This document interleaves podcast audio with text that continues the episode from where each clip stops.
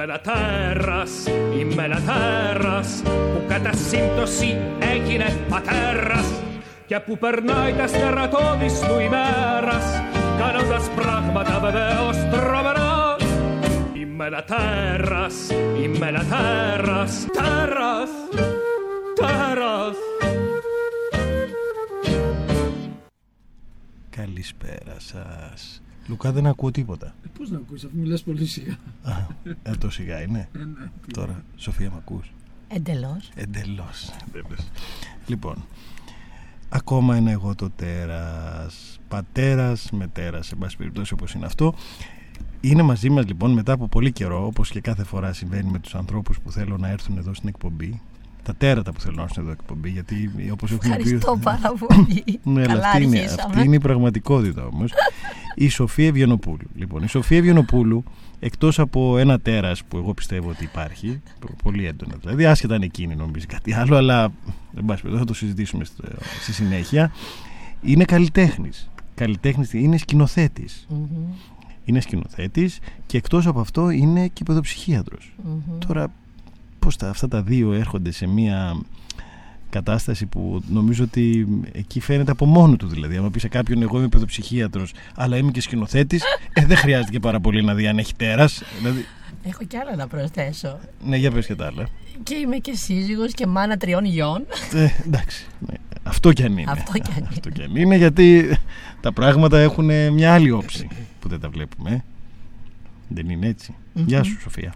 Καλησπέρα. Καλησπέρα. Λοιπόν, αρχικά πρέπει να μου πεις πώς έγιναν αυτά τα δύο πράγματα. Γιατί είναι δύο τελείως διαφορετικά πράγματα. Όχι, αντίθετα, είναι πάρα πολύ ίδια. Γι' αυτό, για πες μου λοιπόν, αυτά θέλω να ξέρω. Το DNA τους είναι ίδιο πράγμα. Δηλαδή, καλά, πέρα ότι ξέρεις, όταν γίνεται κάτι στη ζωή σου, εσύ δεν το αναγνωρίζεις σαν περίεργο και ξένο, γιατί ήσουν πάντα αυτά τα δύο πράγματα. Οπότε πραγματικά εγώ είμαι...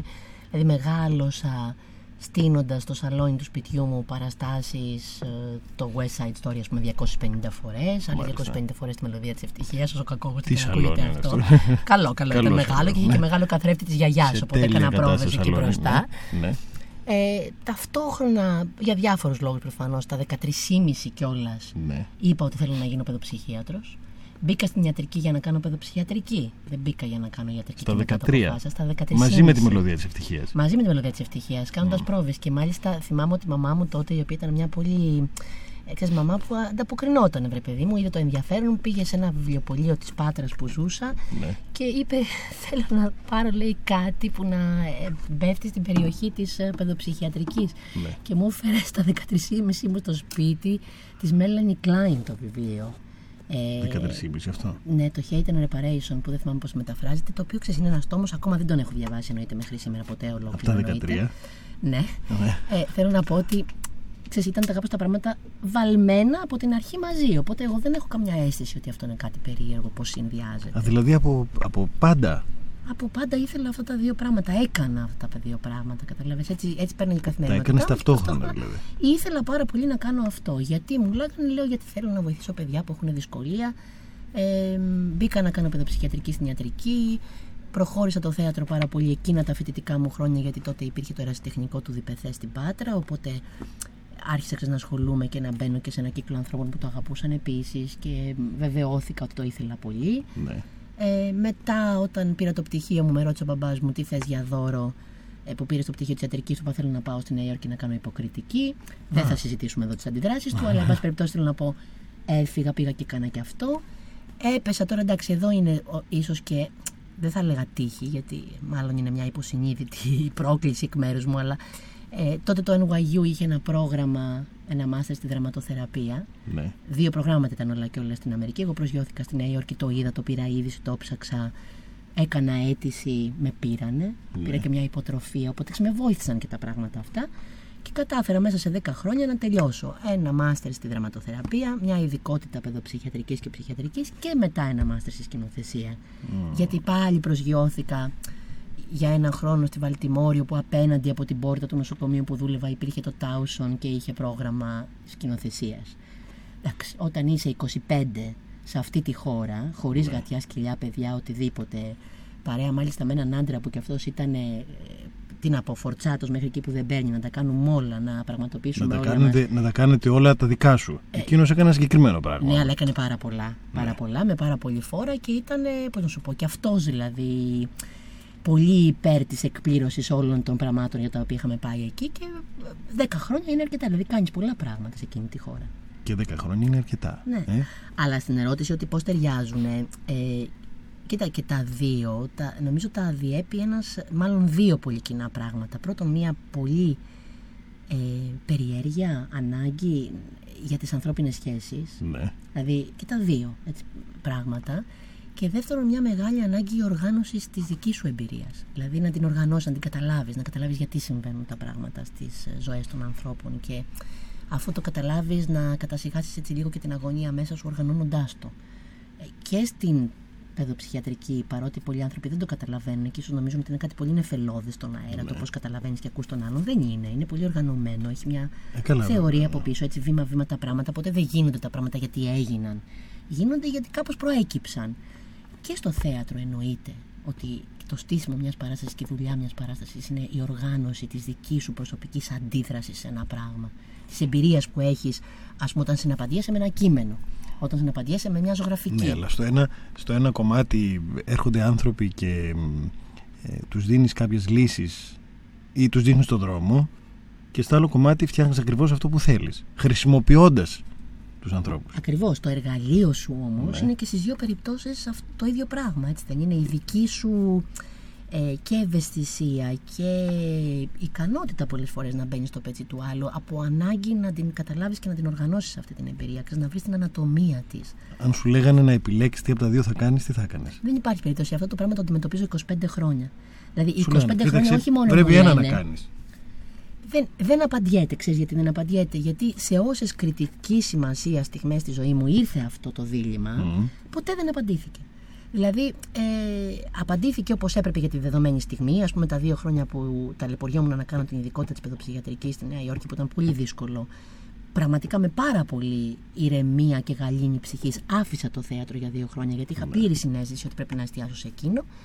Μετά υπήρξαν 1 ή 2 χρόνια που δεν δούλευα πάρα πολύ εντατικά στο κομμάτι της παιδοψυχιατρικής για διάφορες συγκυρίες και ήμουνα κυρίως προσιλωμένη στο θέατρο. Και ποτέ δεν κατέστησαν αυτά τα μεσοδιαστήματα ικανά να με απομακρύνουν το ένα από το άλλο. Και πραγματικά πιστεύω σήμερα ότι βρίσκω τρομερή ισορροπία συνδυάζοντάς τα. Δεν θα μπορούσα να εγκαταλείψω κανένα από τα δύο. Είσαι και τα δύο δηλαδή. Μα είμαι, σου λέω, από τη φτιαξιά μου. Δηλαδή είναι αυτό που δεν καταλαβαίνω γιατί.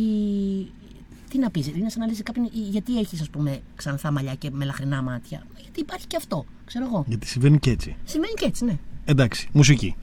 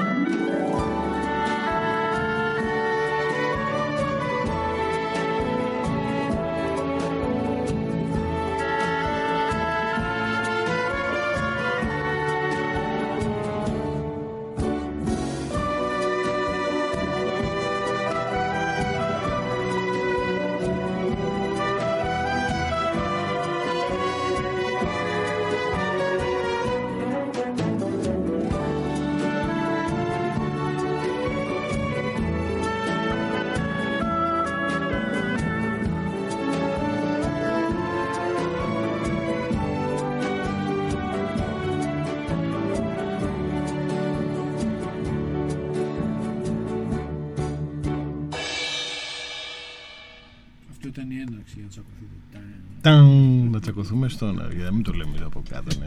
Μα είναι δυνατόν. Μια αφαίρεση κάνει, απλή αφαίρεση. 1967. Γεννήθηκες. 2015 έχουμε. 49 κάνε. Χρόνια. Μα είσαι καλά, κάνε μια αφαίρεση. Μην τα λες αυτά στον κόσμο, θα νομίζουν ότι... 48 αγάπη μου, 2015 μείον 1967 είναι 48. Βρε παιδί μου, 49 είναι. Κλείνεις τα 49. Εντάξει. Ως ψυχίατρος θα έπρεπε να πω, μην του λέτε όχι, εντάξει. Αλλά είναι 48, Μιχάλη μου. 2015. Σας παρακαλώ όλοι, κάντε την αφαίρεση και πάρτε τηλέφωνο εδώ στον Πετόν, ψηφίστε. Είναι 48-49. Πότε κλείνεις? Ένα λεπτό. 67 και 10. Ναι. 67 και 10. 77. Και 10. 87. Και 10. 97. Και 10. 7. 2007. Ναι. 7. 7 μέχρι 15. 8. 8. Μιχαλάκο. 7. Λουκά. Να σου πω, άμα δεν συμφωνούσαμε θα ήμασταν και φίλοι. Και εγώ έτσι θα βρίσκω ακριβώς. Και τα δικά μου. Δεν ξέρω τι να πω. Αυτό λέω ρε παιδί μου. Πάνε τα 48 και μπαίνει σε 49. Αυτό λέω. Τώρα μας το. Κλείνεις τα 48. Πόσα κεράκια θα έχει τούρτα? Άρα είσαι 48 και μιας ημέρας. Αυτό δεν σημαίνει 49. Όχι, πόσα κεράκια θα έχει τούρτα? 48. Όχι. 49 θα έχει αυτό. Μιχάλη, όχι, βάζουμε τα κεριά που κλείνουμε, δεν βάζουμε τα κεριά προς τα οποία πάμε. Μα δεν πάω προς τα 49, πάω προς τα 50. Πραγματικά θέλω ο κόσμος να ψηφίσει. Νιώθω τρελή. Να το πούμε μετά για να μην φάμε όλοι. Δηλαδή δεν θα. Τι 49, τι 50, δεν πάει στο διάλογο. Όχι, έχει μια διαφορά. Τέλος πάντων. Λοιπόν, καλά. Τι λέγαμε πριν? Ελλαντίδες μας φάγανε ίσως στον αέρα. Λέγαμε 48, 49 και τα 50 και μας έφυγε όλο αυτό το πράγμα. Λοιπόν, για το τέρας. Για το τέρας. Αλλά για το τέρας, πιστεύεις ότι υπάρχει το τέρας? Το δικό του καθένα φυσικά. Το δικό σου? Καλά, ναι, εννοείται. Βγαίνει κιόλας. Βγαίνει από την τουλάπα, ανυποψίαστα μερικές φορές. Έχω γίνει καλύτερη στην αντιμετώπιση των πραγμάτων. Ναι. Ναι, φυσικά, εντάξει, υπάρχει. Που το έχεις αναγνωρίσει και εκείνο από πολύ μικρή? Τώρα, κοίτα, όχι. Ίσως, ξέρεις, δεν θα το... Δεν ξέρω αν όταν είσαι μικρότερος η σχέση σου με τον εαυτό σου... Δεν ξέρω αν αναγνωρίζεις ένα κομμάτι σου τόσο καθαρά που καταλαβαίνεις ότι... Απ' τη μία σε συντροφεύει και είναι ένα απόσπαστο και απ' την άλλη πραγματικά μπορεί να γίνει βάσανο μερικές φορές. Μάλλον αυτό είναι μια αναγνώριση μετέπειτα χρόνων, δηλαδή ναι, όχι από πολύ μικρή. Αλλά εντάξει, ναι, έχω κι εγώ ένα κομμάτι του εαυτού μου που θα το αποκαλούσα το τέρας που με ταλαιπωρεί ενίοτε. Είναι και μια συντροφιά βεβαίως. Πότε ήρθες σε επαφή μαζί του, δηλαδή? Πότε άρχισες να το αναγνωρίζεις και να λες τώρα αυτό είναι κάτι που με κάτι κάνει, ας πούμε? Κοίτα, πραγματικά τώρα αυτή είναι μια περίεργη, δύσκολη ερώτηση, γιατί είμαι σίγουρη ότι μπορώ εκ των υστέρων να αναγνωρίσω πότε ήταν παρόν εκεί και απλά ίσως δεν θα το έλεγα έτσι. Ναι. Τώρα όταν θα το είπα πια και έτσι, ίσως αφού έκανα παιδί. Ναι. Τότε είπες ότι τότε το αναγνώρισες? Μάλλον θα λέγα, γιατί νιώθω ότι κάνοντας παιδιά, κυρίως βέβαια το πρώτο μου παιδί που ήταν μεγάλο ταξίδι, από τη μεγάλη μου ανάγκη να τον μεγαλώσω καλά και να σταθώ στο ύψος των περιστάσεων. Ναι. Και επειδή πραγματικά τα παιδιά σε κάνουν καλύτερο άνθρωπο τελικά. Το πιστεύω αυτό, γιατί και βάζει τον εαυτό σου κάτω και τον πιτσοκόβεις. Ναι. Νομίζω ότι ίσως τότε έκανα το περισσότερο προχώρημα στο να το αναγνωρίσω αυτό και να πω εντάξει, κοίτα τα ποια πράγματα με ταλαιπωρούν. Φέρνει μια ζωή καινούρια στον κόσμο και αρχίζεις πια να προβάλλεις πάνω σε αυτή τη ζωή πράγματα και τα βλέπεις πολύ φανερά. Πριν από αυτό, δεν την είχες υποψιαστεί καθόλου? Σίγουρα ήταν σε λειτουργία, αλλά δεν ξέρω αν είχα ποτέ σκεφτεί ότι έχω ένα κομμάτι του. Τώρα τι είναι και το τέρας? Εσύ πώς το εννοείς όταν το ρωτάς? Δηλαδή ότι είναι αμιγώς κακό πράγμα? Όχι, βέβαια. Όχι. Πώς το εννοείς? Ότι είναι... Γιατί είναι τέρας τότε? Είναι το κομμάτι. Του εαυτού σου που σε τρομάζει όμως? Όχι, όχι απαραίτητα. Το κομμάτι του εαυτού σου που το κρατάς κρυφό από τους άλλους. Αυτό είναι πιο απλοϊκό. Το πάει έτσι. Το εννοείς έτσι. Που αυτό μπορεί να είναι πάρα πολλά πράγματα βέβαια, έτσι. Εγώ λοιπόν δεν το καταλαβαίνω έτσι, γιατί ίσως επειδή πραγματικά νομίζω ότι δεν κρατάω και πολλά πράγματα κρυφά από τους άλλους. Κακό αυτό. Ατυχώς. Είναι πάρα πολύ... πολύ καλό. Είναι και ο στόχος της εκπομπής αυτό. Είναι λίγο, ξέρεις, είναι λίγο κουραστικό για τους άλλους και... Αλλά το σκεφτόμουν πιο πολύ το τέρας ότι είναι αυτό που σε τρομάζει για τον εαυτό και φοβάσαι ότι θα τρομάξεις και τους άλλους. Οπότε ίσως γι' αυτό το κρατάς και κρυφό. Εδώ όλοι οι άνθρωποι που έχουν έρθει στην εκπομπή έχουν πει πάρα πολλές διαφορετικές καταστάσεις του τέρατος. Εκδοχές. Ναι. Καλό, καρό, άσχημο, όμορφο, ήρεμο, ζώων, πράγματα. Έχουν πει πάρα πολλά πράγματα. Διαφορετικά. Mm-hmm. Τρομακτικό, υπέροχο, ήρεμο, διάφορα. Οπότε δεν έχει να κάνει με το τι είναι. Αλλά το σίγουρο είναι ότι δεν είναι κανένα. Δηλαδή είναι σπάνιες οι φορές. Δεν θυμάμαι τώρα κι εγώ ακριβώς, αλλά είναι σπάνιες οι φορές που έχει έρθει κάποιος και έχει πει είμαι τέρας. Τέλος. Δηλαδή, ό,τι είμαι είναι αυτό. Mm-hmm. Μπορεί και να μην το έχει πει κανένας τώρα από 2 χρόνια εκπομπή, 3. Πάντα υπάρχει όμως και ότι το τέρας όταν βγαίνει, όταν μπαίνει, όταν συνομιλεί μαζί μας, τι κάνει και ποιος είναι ο τρόπος που τελικά μπορούμε να είμαστε και εμείς και το τέρας ένα πράγμα. Ναι, αυτό το καταλαβαίνω καλύτερα. Ναι, μάλλον εδώ ανήκω εγώ. Δεν θα έλεγα ποτέ ότι είμαι τέρας, αλλά θα έλεγα ότι είναι ένα απόσπαστο κομμάτι του εαυτού μου, το οποίο μου έχει και πολλές φορές χρησιμεύσει, με έχει σώσει, με έχει καβαλήσει τα δύσκολα, έχω καβαλήσει τα δύσκολα και έχω πορευτεί. Και βέβαια ταυτόχρονα μερικές φορές με τρομάζει πολύ, με ταλαιπωρεί πολύ και νομίζω ότι τρομάζει και ταλαιπωρεί και τους άλλους. Ναι. Αλλά έτσι όπως το συζητάμε τώρα και να το έχω αναγνωρίσει και να το έχω ξέρει έτσι αυτό, νομίζω ότι είναι των μετέπειτα χρόνων μου. Δηλαδή πραγματικά θα το βάζα αφού έκανα παιδί. Ενώ πριν ήσουν πιο ανακατωμένα όλα μέσα μου. Όχι τόσο αναγνωρισμένα. Δεν μπορούσε και αυτό να είναι να ήταν πολλά τέρατα. Όλα αυτά τα ανακατωμένα που δεν ήταν. Εγώ σαφώς και σου λέω αυτό. Βεβαίως και εκ των υστέρων μπορώ να θυμηθώ συγκυρίες στη ζωή μου και στιγμές που ξέρω ότι ήταν σε λειτουργία. Mm-hmm. Καταλαβαίνω δηλαδή ότι πάντα υπήρχε ας πούμε εκεί, αλλά δεν νομίζω ότι είχα εγώ τόσο συνείδηση ότι ρε παιδί μου κοίτα είμαι και έτσι. Ναι. Και αυτό τώρα αυτή τη στιγμή έχει να κάνει με το ότι αυτό το ταλέπορο κομμάτι του εαυτού μου βγαίνει πάλι ας πούμε και μας ενορχιστρώνει όλους. Βαράτε βιολιτζίδες, ναι, άντε τώρα. Έχεις δείξει ακριβώς το τέρας σου και τον εαυτό σου σε κάποιον άνθρωπο? Ναι. Απόλυτα δηλαδή, να πεις ότι φάτο, αυτό είναι τώρα. Αυτό είναι το τέρας μου. Δεν έχει τίποτα κρυφό, είναι αυτό, να το. Ναι, και δεν είμαι και πάρα πολύ περήφανη, πρέπει να σου πω γι' αυτό. Δεν έχει να κάνει. Αν το έχει δει κάποιος. Αλλά νομίζω ότι σίγουρα στον σύντροφο της ζωής μου το έχω δείξει και φοβάμαι ότι ίσως και ο γιος μου, ειδικά ο μεγαλύτερος, να έχει δει στη γύμνια του αυτό το πράγμα. Να το έχει δει, δηλαδή. Ο άντρας μου σίγουρα. Το έχει δει. Ναι, νομίζω πως ναι. Δεν έχω κρυφτεί σε αυτό. Δεν έχω και την ικανότητα. Ίσως να ήταν καλύτερο να μπορούσα, ας πούμε. Να το κρύψεις. Δεν φταίει κανείς τίποτα. Ναι. Ναι, αλλά ξέρει με τι έχει να κάνει όμως. Αυτό είναι το μόνο σίγουρο. Καλά. Νομίζω πως ναι. Δεν υπάρχει πιο βασικό από αυτό. Λες, βέβαια, να σε αγαπάει. Το πιο βασικό κομμάτι της ζωής μας σε σχέση με τους άλλους ανθρώπους είναι οι άλλοι άνθρωποι να σε θέλουν για αυτό που πραγματικά είσαι και όχι αυτό που θέλουν εκείνοι να είσαι. Αυτό είναι μεγάλη αλήθεια, ναι.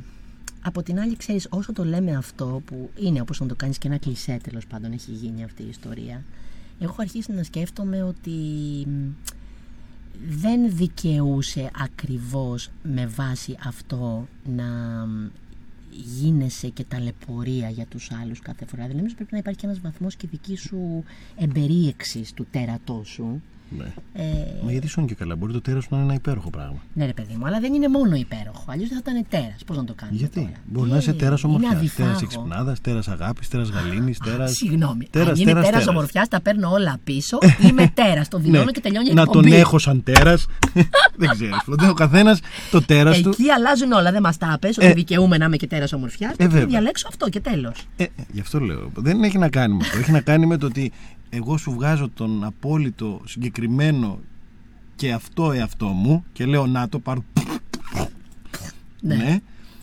Και κάντο τι θέλεις. Αγάπησέ το, μίσησέ το, διώκτο, κάντο τι θέλεις. Αυτό σου λέω, ότι το καταλαβαίνω λοιπόν αυτό που λες. Συμφωνώ ότι είναι υπέροχο πράγμα.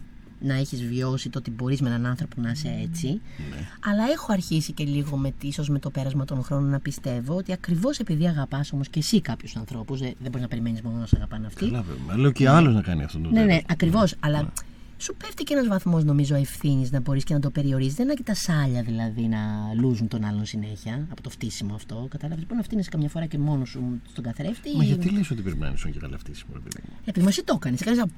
Όχι, λες, εννοώ το ρίχνεις παφ και πέφτει. Ναι, δεν λέω ότι το φτύνεις. Πέφτει κάπου και ο άλλος πρέπει να το διαχειριστεί.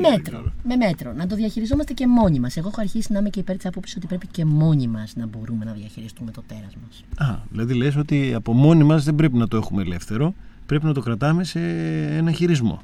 Σε ένα χειρισμό συμφιλίωσης. Συμφιλίωσης μαζί μας ή με τους άλλους. Μαζί μας, έτσι ώστε να μην χρειάζεται να το ρίχνεις πάντα δεξιά και αριστερά. Α, κάπου. Ναι, θέλω να σου πω ότι, ξέρεις, νομίζω ότι, πώς να το πω, όταν υπάρχει αυτή η φόρα μέσα σε κάποιον, ξέρεις, και η φλόγα που εσύ το αποκαλείς τέρας και είναι και καλό και κακό μαζί και όλα αυτά, έτσι εγώ θα το βάζα, εντάξει, δεν είναι υποχρέωση και πάντα απόδειξη της μοναδικής, ας πούμε, αποδοχής και αγάπης, ότι όλος πρέπει κάθε φορά αυτό να το ρουφάει, αυτό λέω. Όχι να το ρουφάει, ναι, δεν εννοούσα, ναι. Εγώ δεν λέω να το ρουφήξει. Μπορεί να το αντιδράσει, να πει «Αχ, χέσουσε και το τέρας σου». Αλλά θα πει ότι εγώ, κοίταξε, ξέρω ότι είναι ο άλλος έτσι. Καταλαβαίνω ότι είσαι έτσι. Καταλαβαίνω. Μπορεί το τέρας σου να είναι ένα καταθλιπτικό τέρας. Και εσύ να είσαι ένας άνθρωπος που είσαι στην ψυχιατρική, αυτά να σκηνοθετείς, να κάνεις. Πρέπει να πάρεις μια ευθύνη για την καταθλίψη σου, αυτό λέω. Ναι, εντάξει. Αλλά ο άλλος, αν του πεις κάποια στιγμή, ξέρεις, μην μου μιλάς, θέλω να μείνω μόνος μου. Και να σου πει «Μα τι είναι αυτό, εγώ δεν σε αναγνωρίζω». Ναι. Αυτό δεν πρέπει να συμβεί ποτέ, αυτό εννοώ. Κοίταξε, πρέπει να καταλάβει αυτό. Ναι, απ' την άλλη, όχι, σου ξαναλέω όμως. Ωραία, θα το πεις μια φορά. Okay. Θα το πεις δεύτερη, θα το πεις τρίτη. Ίσως τη δέκατη, το να πει και ο άλλος κουράστηκα. Είναι και αυτό το δικό του τέρας. Πρέπει και εσύ να το ακούσεις. Ναι, εντάξει. Αλλά να το πεις όμως. Ναι, να το πεις, βεβαίως. Αυτό να το πεις. Εγώ λέω να το πεις, δεν λέω πώς πρέπει να γίνει. Κοίτα, εγώ όμως κάνω μια δουλειά που πάρα πολλά από τα διονυζόμενα προβλήματα των ανθρώπων έχουν να κάνουν με το ότι δεν παίρνουν ευθύνη για κάποια από τα πράγματα που τους ταλαιπωρούν, ας πούμε, ή για κομμάτια του εαυτού τους που πραγματικά μπορεί μερικές φορές να είναι πηγές και δικής τους αναστάτωσης και αναστάτωσης γύρω τους. Δηλαδή αυτό εμένα στο επάγγελμα, αυτό που κάνω, με θυμώνει και ίσως και γι' αυτό είμαι και πολύ επηρεασμένη από την ιστορία. Ναι, αλλά δεν παίρνεις ευθύνη, δεν είναι ευθύνη να πάρεις και να πεις εγώ στο δείχνω ή δεν στο δείχνω ποτέ. Τι είναι καλύτερο, ποια ευθύνη είναι καλύτερη? Γιατί και τα δυο μια ευθύνη είναι προς τους άλλους. Ναι, δεν μπορώ να πω ποια είναι καλύτερη. Νομίζω και τα δύο είναι τρόποι διαχείρισης. Προφανώς ποτέ καμία σχέση δεν είναι ίδια με κάποια άλλη. Κάποιες σχέσεις φαντάζομαι αντέχουν πάρα πολύ το να είναι όλο αυτό έξω, όπως λες. Κάποιες σχέσεις δεν το αντέχουν το ίδιο, γιατί όλα είναι και ένα τέριασμα. Και είναι καλό μερικές φορές να ξέρεις ότι μπορείς και μόνος σου να το τακτοποιήσεις και να μην το δείξεις.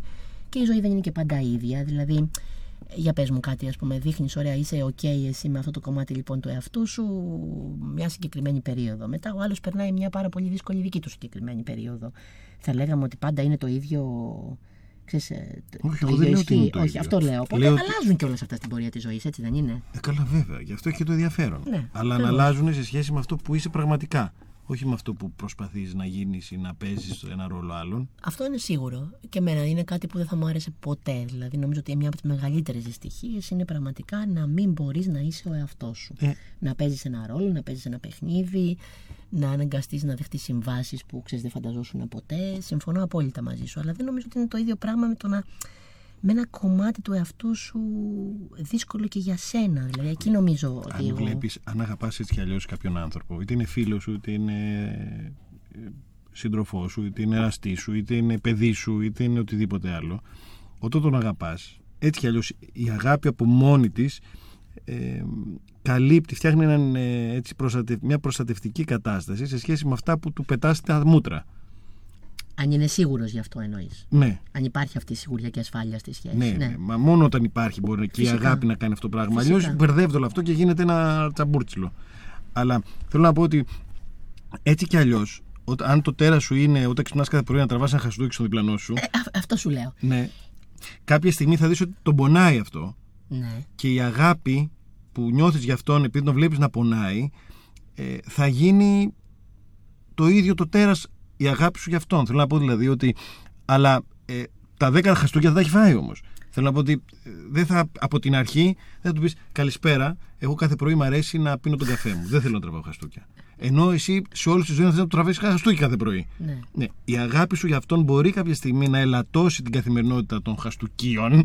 Σωστά. Ναι, αλλά δεν θα έχεις σταματήσει. Η αγάπη σου για αυτόν θα το κάνει. Δηλαδή το ίδιο το τέρας σταματήσει να τραβάει χαστούκια. Εγώ συμφωνώ, δεν θα του πεις σταμάτα από την αρχή, μην τραβάς χαστούκια κάθε πρωί. Ναι, αλλά νομίζω ότι εγώ, η δικιά μου εμπειρία, ας πούμε, μελετώντας τους ανθρώπους και μιλώντας μαζί τους, είναι ότι στην πλειονότητα, σε πολλές περιπτώσεις, το πρόβλημα είναι ότι αυτός που τραβάει χαστούκια δεν παίρνει πάντα ευθύνη για αυτά. Ούτε. Καταλαβαίνεις αυτό. Ούτε τελικά το ότι υπάρχει αγάπη τον κάνει πολλές φορές να προσπαθήσει να κινητοποιήσει τις δυνάμεις του εαυτού του και να το σταματήσει. Αυτό συμβαίνει όταν το παίζει τέρας. Α, το λες έτσι εσύ, ναι, κατάλαβα. Ναι. Όταν το παίζει τέρας. Όταν είναι, δεν γίνεται αυτό. Εντάξει, τότε όμως εξορισμού λέμε το τέρας είναι τελικά και κάτι πάρα πολύ δημιουργικό. Έτσι, γιατί το να καταφέρεις μια τέτοια, ας πούμε, πτυχή του εαυτού σου να τη γυρίσεις τούμπα και να τη δαμάσεις ο ίδιος ακριβώς χρησιμοποιώντας την ασφάλεια και την αγάπη που υπάρχει σε μια σχέση, εντάξει, αυτό είναι η πρόκληση της ζωής τελικά. Σε επανόρθωση, σε όλο αυτό. Βέβαια, μπορείς να δαμάσεις ένα ξύλινο αλογάκι. Όχι. Ένα πραγματικό μόνο που να δαμάσεις. Ατίθασο. Ναι, δηλαδή αν δεν αφήσεις και να το καβαλήσεις και να αρχίσεις να παίζεις με αυτό, ό,τι και να συμβεί, να σε ρίξει κάτω, να σε κάνει, να σε δείχνει, δεν γίνεται. Αλλιώς θα έχεις φτιάξει ένα ψεύτικο. Σαφώς. Θα το καβαλήσεις και θα λες αυτό είναι το τέρας μου. Ένα ψεύτικο άλογο. Και θα λες ότι το δάμασα κιόλας. Και θα είσαι και πολύ περήφανος γι' αυτό. Ναι. Καταλαβαίνω τι λες. Και θα είναι και άλλοι περήφανοι γι' αυτό. Και θα σε δείχνουν ότι αυτός είναι φοβερός γιατί δάμασε ένα άλογο. Και θα είναι ένα ψεύτικο που θα το έχεις καβαλήσει. Αυτό λέω. Αυτή είναι η διαφορά. Όχι, συμφωνώ πολύ. Και νομίζω ότι η εμπειρία του να δαμάσεις ένα πραγματικό, όπως λες, άλογο, σε μεγαλώνει πάρα πολύ και εσένα. Σίγουρα είναι πλούτος στη ζωή. Έχει πάρα πολλά ρίσκα βέβαια. Ναι. Όλοι οι άνθρωποι το φοβόμαστε. Και οι άλλοι. Δεν πετυχαίνουμε όλοι. Όχι. Έτσι, δηλαδή η αλήθεια. Γιατί τώρα συζητάμε, ας πούμε, και πώς είναι τελικά να αντιμετωπίζεις τον άλλον σε όλη του την αλήθεια. Βάλ το air conditioner, έχουμε γίνει μουσκεμα. Αυτός, παιδί μου, έχει φλογώσει εδώ πέρα με αυτά που λέει. Έχουμε ψύχρεμοι. Τελικά και σε αυτό που λες, λέει ότι το να αντιμετωπίσεις τον άλλον όλα του τα χρώματα και στην αλήθεια του ποιος είναι μεγάλη άσκηση ζωής. Ναι, αλλά δεν είναι. Αυτό δεν είναι το ενδιαφέρον. Δεν το συζητώ. Βέβαια, ξέρεις, μιλάς σε έναν άνθρωπο που δηλαδή είναι αναπόφευκτο να σκέφτεσαι, Χριστέ μου, και τι μπορεί να βγάλει τελικά αυτή η αλήθεια. Θα τις αντέξω όλες τις αλήθειες που θα βγουν μπροστά. Ναι, αλλά το τέλος δεν είναι το υπέροχο πράγμα από όλα αυτά. Δεν το ξέρεις όμως. Ναι, ακόμα. Μα και αυτό είναι και το υπέροχο, δεν το ξέρεις. Ναι, σκέψου να το ήξερες. Α, όχι, εγώ δεν είμαι αυτού, δεν ανήκω εκεί. Αυτό είναι και το τέρας μου άλλωστε. Ο φόβος μου είναι για την αβεβαιότητα και την απροβλεψιμότητα της ζωής. Φοβάσαι ότι θα συμβεί. Πάρα πολύ. Καλά, το απρόβλεπτο, το αβέβαιο, προσπαθώ να τα οργανώσω. Μα όλα. Γιατί είσαι καλλιτέχνης, παιδί μου, γι' αυτό φοβάσαι. Δεν υπάρχει καλλιτέχνης. Όχι μόνο, φαντάζομαι και για τη ζωή μου. Δεν υπάρχει καλλιτέχνης που να μην έχει αυτή την αγωνία για το τι θα γίνει. Βέβαια, γι' αυτό και προσπαθεί να οργανώσει όλη την εμπειρία. Ναι, με εικόνες, με συνέχεια. Όχι τον φόβο τον άσχημο, τον φόβο τον δημιουργικό. Εντάξει, για μένα γίνεται μερικές φορές και άσχημος. Ο φόβος είναι άσχημος έτσι κι αλλιώς. Από τη φύση του είναι άσχημος ο φόβος. Δηλαδή ο φόβος μας καταστρέφει σαν άνθρωπο. Τα πάντα μας. Αλλά και ο μη φόβος μας καταστρέφει. Καλά, ναι, εκείνο είναι ένας ύπνος, ένας λίθαργος. Ναι, γιατί το να μην φοβάσαι τίποτα στη ζωή σου είναι ένα πρόβλημα. Φυσικά. Μουσική.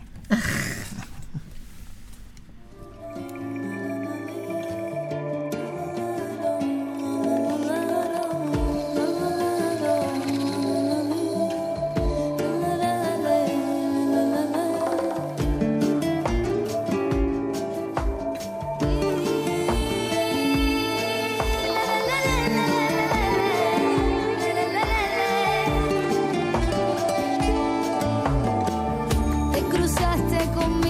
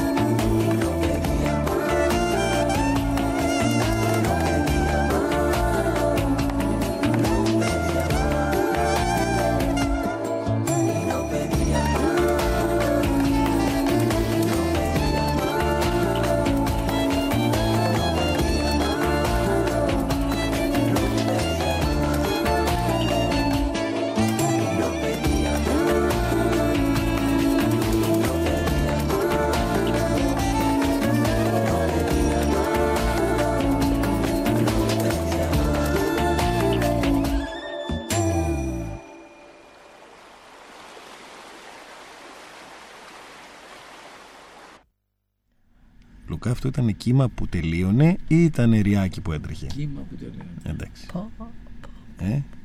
Μιλάμε, έχετε τα κόλπα σας. Τα έχουμε, τα κόλπα μας τα έχουμε. Είμαστε κολπατζίδες.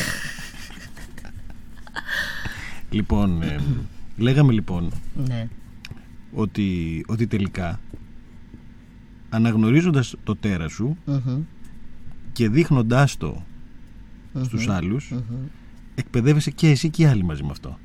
Σίγουρα. Σίγουρα εσύ, δεν ξέρω οι άλλοι.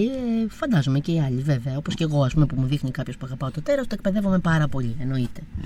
Αλλά ναι, εκπαιδεύομαι πάρα πολύ. Δεν είναι ωραία διαδικασία. Εμένα τελικά μου έχει αρχίσει να μου αρέσει. Δηλαδή. Το να το δείχνεις. Το να το αναγνωρίζω, ναι. Μα και η ψυχιατρική και η ψυχολογία αυτό την προσπαθεί να σου κάνει. Ναι. Κοίτα, δεν ξέρω τι. Η λέξη δείχνεις, εγώ δεν ξέρω τι εννοείς. Νομίζω ότι συμφιλιώνεσαι. Η συμφιλίωση είναι μια άλλη λέξη. Πιο όταν συμφιλιώνεις, δεν φαίνεται. Ναι, αλλά δεν το κάνεις για αυτό. Δεν είναι αυτός ο σκοπός, να το δείξεις. Ο σκοπός είναι βασικά να συμφιλιωθείς. Ναι, αυτό σου λέω. Οπότε φαίνεται, λες. Συμφωνώ. Αλλά όμως να μπαίνεις αυτή τη διαδικασία για να το δείξεις. Όχι, εγώ δεν λέω να βγεις να βρεις παιδιά. Ναι, αυτό λέω. Κοιτάξτε, τον έχω τόσο. Ετοιμάσου, σήμερα είναι η μέρα που θα φας χαστούκια, ας πούμε, σύμφωνα με την προηγούμενη μεταφορά. Δεν είναι τώρα τακτική αυτή στον κόσμο αυτό. Επειδή έχω ένα τέρας μέσα μου, φάει τα χαστούκια σου. Δεν λέω αυτό. Λέω να συμφιλιωθείς, μα γι' αυτό σου λέω ότι πρώτα πρέπει να εκπαιδεύσεις εσύ τον εαυτό σου. Ναι, ρε παιδί μου, αλλά θέλω να σου πω κι εγώ ότι πολλοί άνθρωποι συγχαίουν την αγάπη με αυτό το πράγμα. Ότι η αγάπη είναι να μπορείς να βγεις εσύ και να πεις: Λοιπόν, έτοιμοι, σήμερα είναι η μέρα που τρως χαστούκια. Μεταφορικά πατήσεις. Ναι. Και να πει: Α, εντάξει, ναι, το ξέρω, έτσι είναι, σούπερ, γιατί εσύ είσαι έτσι και εγώ σε αγαπώ έτσι. Δεν είμαι και σίγουρη ότι αυτό είναι, ας πούμε. Ναι, αλλά μου το αρέσει το άλλο, τι πρόβλημα έχεις? Ξέρω πολλούς που να τους αρέσουν αυτού του είδους τα χαστούκια. Τώρα, εδώ, άμα πάμε σε αυτό, συζητάμε τώρα και πλέον και για σχέσεις οι οποίες χτίζονται πια πάνω σε αυτό και τι σημαίνει άραγε αυτό. Εκεί θα μπούμε τώρα σε άλλη συζήτηση. Ξέρεις, όλα αυτά τα πράγματα που χτίζουν τις σχέσεις δεν είναι πράγματα που φαίνονται. Καλά, αυτό είναι σίγουρο. Τα άλλα φαίνονται. Αυτά που χτίζουν είναι σαν την αρχιτεκτονική. Τα θεμέλια δεν φαίνονται ποτέ. Έχεις απόλυτα. Είναι μέσα στο χώμα. Ναι, και δεν είναι σε καμιά σχέση η ίδια. Άσε που και οι ίδιοι δεν τα ξέρουμε πολλές φορές παρά μόνο όταν γίνει κάτι και κλονιστούν και αρχίζουμε να τα καταλαβαίνουμε. Και όπως ποτέ δεν ξέρεις ανάμεσα σε μια σχέση τι γίνεται όταν είσαι εσύ απ' έξω και πώς είναι πραγματικά μέσα. Φυσικά, συμφωνώ απόλυτα. Κατάλαβα. Δηλαδή δεν υπάρχει manual σε αυτό. Ναι, όπως σε τίποτα άλλος. Όπως σε τίποτα άλλος. Έτσι είναι. Σοφός κυρίως που ξέρω το έχει πει. Κάτι ξέρω γι' αυτό. Κάτι άκουσα. Κάτι άκουσα, ναι. Λοιπόν. Τι έλεγα τώρα, είδες? Είπες για το Σοφοκύριο και ξεχάστηκα. Για το Σοφοκύριο και χάρηκε και το μυαλό μου. Να πιω λίγο νερό, μισό λεπτό. Έτσι είναι. Έχουμε όλοι τα βασανάκια μας αυτή τη ζωή. Και πού είσαι ακόμα? Άσε που σκέφτομαι αυτό το 49 και το 48 και δεν το έχω ξεπεράσει ακόμα. Πραγματικά περιμένω να ψηφίσουν οι άνθρωποι. Αλλά θα το βάλω στο κομπιουτεράκι να κάνουμε μια αφαίρεση. Όχι, να το βάλεις σε παρακαλώ πολύ σε ψήφο σε όλους και να δούμε οι άνθρωποι τι θα απαντήσουν. Γιατί μου έχεις δημιουργήσει στις πεποιθήσεις μου ένα. Εγώ θα το βάλω τώρα μισό λεπτό. Πόσο είπαμε? Μα τώρα θα τρελαθούμε. Μια απλή αφαίρεση. 2000. Τι έχουμε? 2015. Μείον 1967. 1967. Πόσο βγάζει, αγόρι μου? 48. Ναι, Μιχάλη. Τελικά είχες δίκιο. Ευχαριστώ. Δηλαδή γίνομαι 48. Ναι, μη διαπραγματεύεσαι. Λοιπόν, ξέρεις τι, φοβερό ανέκδοτο του γιού μου, παρένθεση. Ναι. Τι διαφορά έχει μια Ελληνίδα μητέρα από έναν τρομοκράτη? Μια Ελληνίδα μητέρα από έναν τρομοκράτη? Καμία.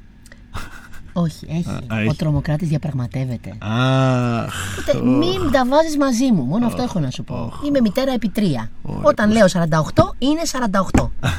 Για τους πατεράδες δεν λένε τίποτα, Λένε, την έχουν γλιτώσει νομίζω. Τώρα, τα αρχίδια μας κουνιούνται, έχουμε γίνει.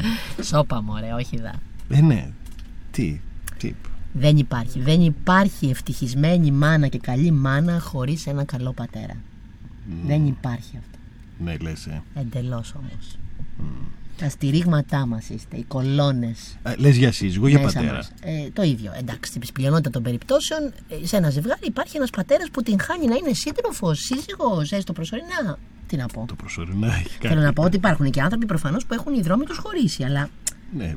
Εγώ μιλάω για μια γυναίκα η οποία γίνεται μητέρα και θεωρώ ότι το ωραιότερο πράγμα που μπορεί να έχεις σαν εμπειρία είναι ένας σύντροφος, παύλα πατέρας στο πλευρό της, που την αγαπάει και τη στηρίζει και...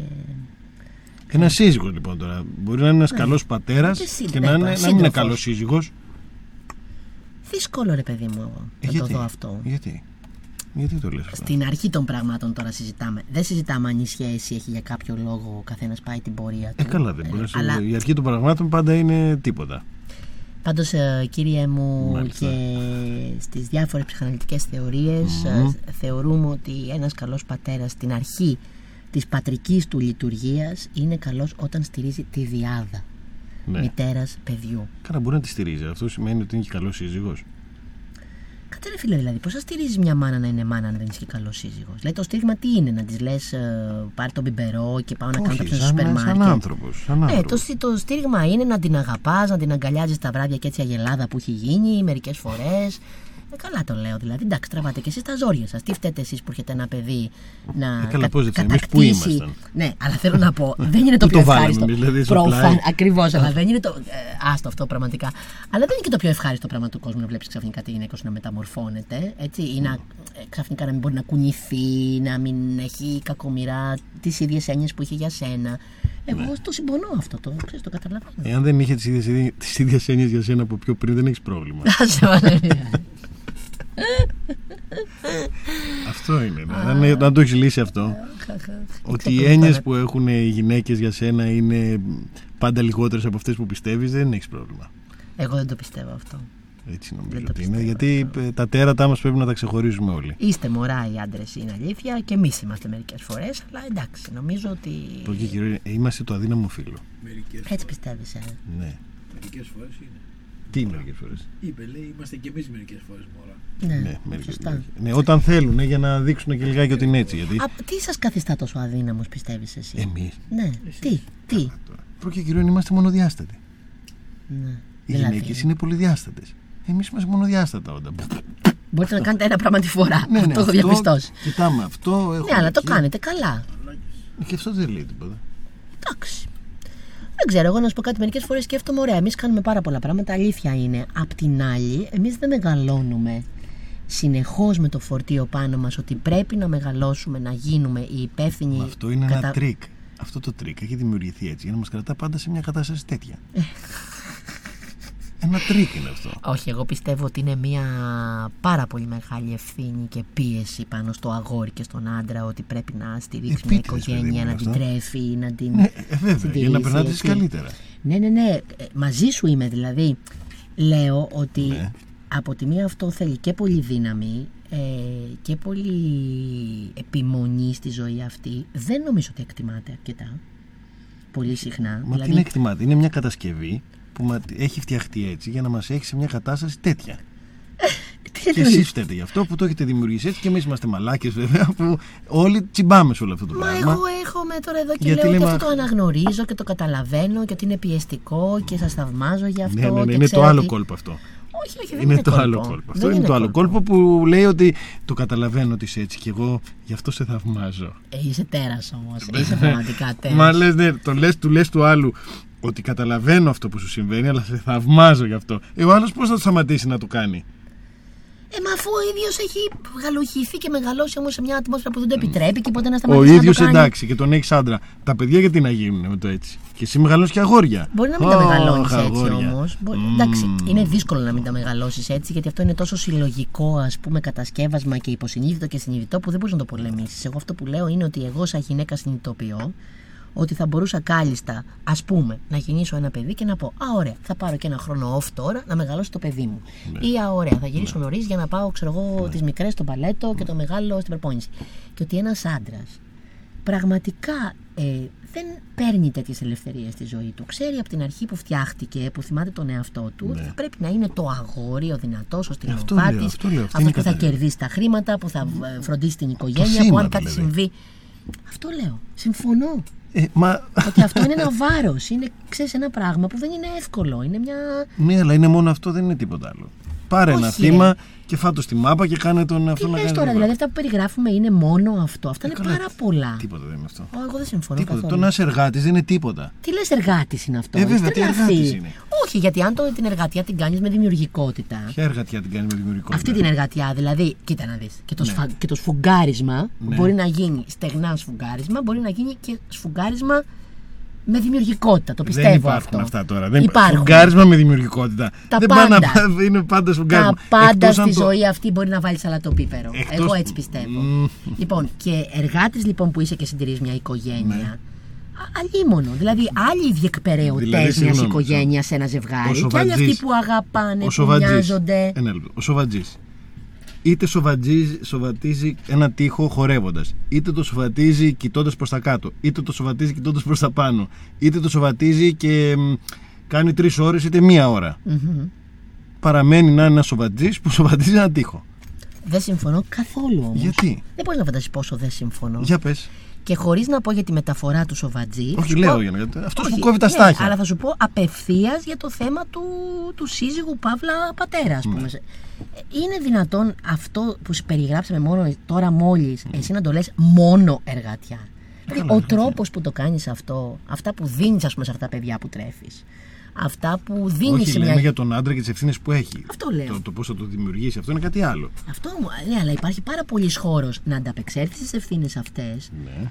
Και εννοείται να μην είναι απλά μια διεκπεραίωση αυτό το πράγμα. Και ναι, νομίζω ότι αυτό πλουτίζει και τη ζωή και τη δικιά του και των άλλων. Όπως λέμε και στην τέχνη, δεν ενδιαφέρει κανέναν η διαδικασία. Το αποτέλεσμα μετράει.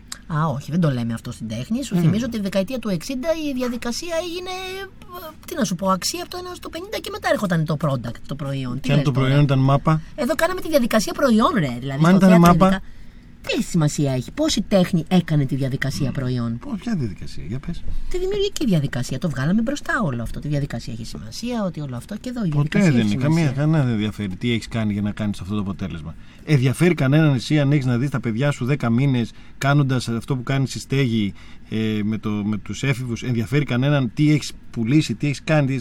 Και αν δει μια κακή παράσταση θα πει: ναι, μωρέ παιδί μου, εντάξει, κακή παράσταση, αλλά δεν έφταιγε κακομοίρα γιατί έκανε αυτό. Ενδιαφέρει κανέναν? Όχι, προφανώς. Εντάξει, εσύ βάζεις τώρα στη διαδικασία και τις συνθήκες ζωής, δεν βάζεις τη δημιουργική διαδικασία. Ποια είναι η δημιουργική διαδικασία? Εγώ σου λέω: αν έχεις πουλήσει τη μάνα σου, αν έχεις σκοτώσει, αν έχεις πάει με 10 άντρες για να καταφέρεις αυτό, αν έχεις χτίσει. Ενδιαφέρει κανέναν αν αυτό που θα δεις στο τέλος έχεις κάνει όλα αυτά? Όχι, δεν ενδιαφέρει κανέναν. Αλλά λέω, πάρε τώρα αυτή την αναλογία που μου την κάνεις και είναι περίεργη και βάλτε τώρα στον πατέρα Παύλα σύζυγο. Ναι. Πιστεύεις πραγματικά ότι δεν ενδιαφέρει κανέναν και ειδικά τους ανθρώπους που έχουν ζήσει μαζί του και το έχουν εισπράξει όλο αυτό? Αν στο τέλος της ημέρας, 20 χρόνια μετά, ας πούμε 18 χρόνια μετά, στην πορεία ενός γάμου και μιας γονεϊκής λειτουργίας, έτσι, άρα περνάνε 20 χρόνια σε μια σχέση και έχεις και ένα παιδί 18 χρονών. Και λέω εγώ, πραγματικά πιστεύεις ότι δεν το ενδιαφέρει αυτό το παιδί και αυτή τη γυναίκα πώς το έκανες και τους έφτασες εκεί που τους έφτασες? Δεν έχουν φτιάξει μια ολόκληρη εμπειρία, ένα βίωμα μέσα τους, δεν έχει όλο το μοντέλο του πατέρα του. Ναι, αλλά λένε οι άνθρωποι. Έρχεται ένας πατέρας. Τώρα ξεφύγαμε τον πατέρα και πάμε για τους γονείς. Αλλά λένε οι γονείς. Έχεις θέμα με το θέμα του πατέρα πάντως? Τι θέμα έχω? Μόνο με το δεύτερο συνθετικό, το τέρας. Μου αποκαλείς, ας πούμε, τους πατέρες του κόσμου εργάτες απλά? Όχι τους πατεράδες, τους άντρες είπα. Δεν είπα τους πατέρες. Τους άντρες. Είπα ότι οι άντρες είναι μονοδιάστατα όντα, πεθαίνουν πιο νωρίς από εσάς. Άλλο πρόβλημα τεράστιο και αυτό. Ναι, είναι πιο αδύναμα. Δεν κάνω, το σκέφτομαι. Αδύναμα τελείως και σωματικά δηλαδή. Δεν λέμε μυϊκά, δεν λέμε ρόμοι, τη ρόμη τους. Λέω ότι αδύναμα σε ένταση. Είναι πιο αδύναμη. Φοβούνται, έχουν πιο πολλές φοβίες από τις γυναίκες. Όχι, δεν είναι, είναι κανόνας αυτό, αλήθεια. Καλά, τα περισσότερα τι. Αν λες κανόνα για τους θανάτους, πήγαινε να σου πω. Όχι, για το ότι είναι πάντα πιο αδύναμη, το έχουν πιο πολλές φορές. Δεν ξέρω. Βέβαια, άμα γεννούσαμε εμείς, θα πεθαίναμε όλοι στη γέννα. Κατά περιοχή. Τι είπα. Η αλήθεια είναι τον άντρα που το πιάνει μια μικρανιά και νομίζει ότι μια μέρα δεν μπορεί να μιλήσει, ας πούμε. Αλλά εντάξει, με τον πόνο έχετε ένα θέμα. Α, είδες που σιγά-σιγά όμως όλα γίνονται με αυτόν τον τρόπο? Δεν είναι. Και εγώ το έχω δεχτεί αυτό. Το έχω δεχτεί και γι' αυτό αγαπάω πάρα πολύ. Και ευτυχώς με φώτισε ο Θεός. Ο Θεός, δηλαδή, γιατί αυτός βοήθησε. Δηλαδή, και γέννησα κορίτσια. Δηλαδή, δόξα τω Θεώ. Εσύ την πάτησες. Εγώ δεν μπορώ να πω ότι το συμφωνώ σε αυτό. Ούτε οι σπουδαίοι άντρες της ζωής μου ήταν τόσο αδύναμοι. Τι εννοείς? Γιατί το αδύναμη προσδίδει ένα πολύ γενικό όρο. Αδύναμη σε σχέση με άλλους άντρες? Όχι, αδύναμη γενικά και σε σχέση με τις γυναίκες γύρω τους. Δηλαδή.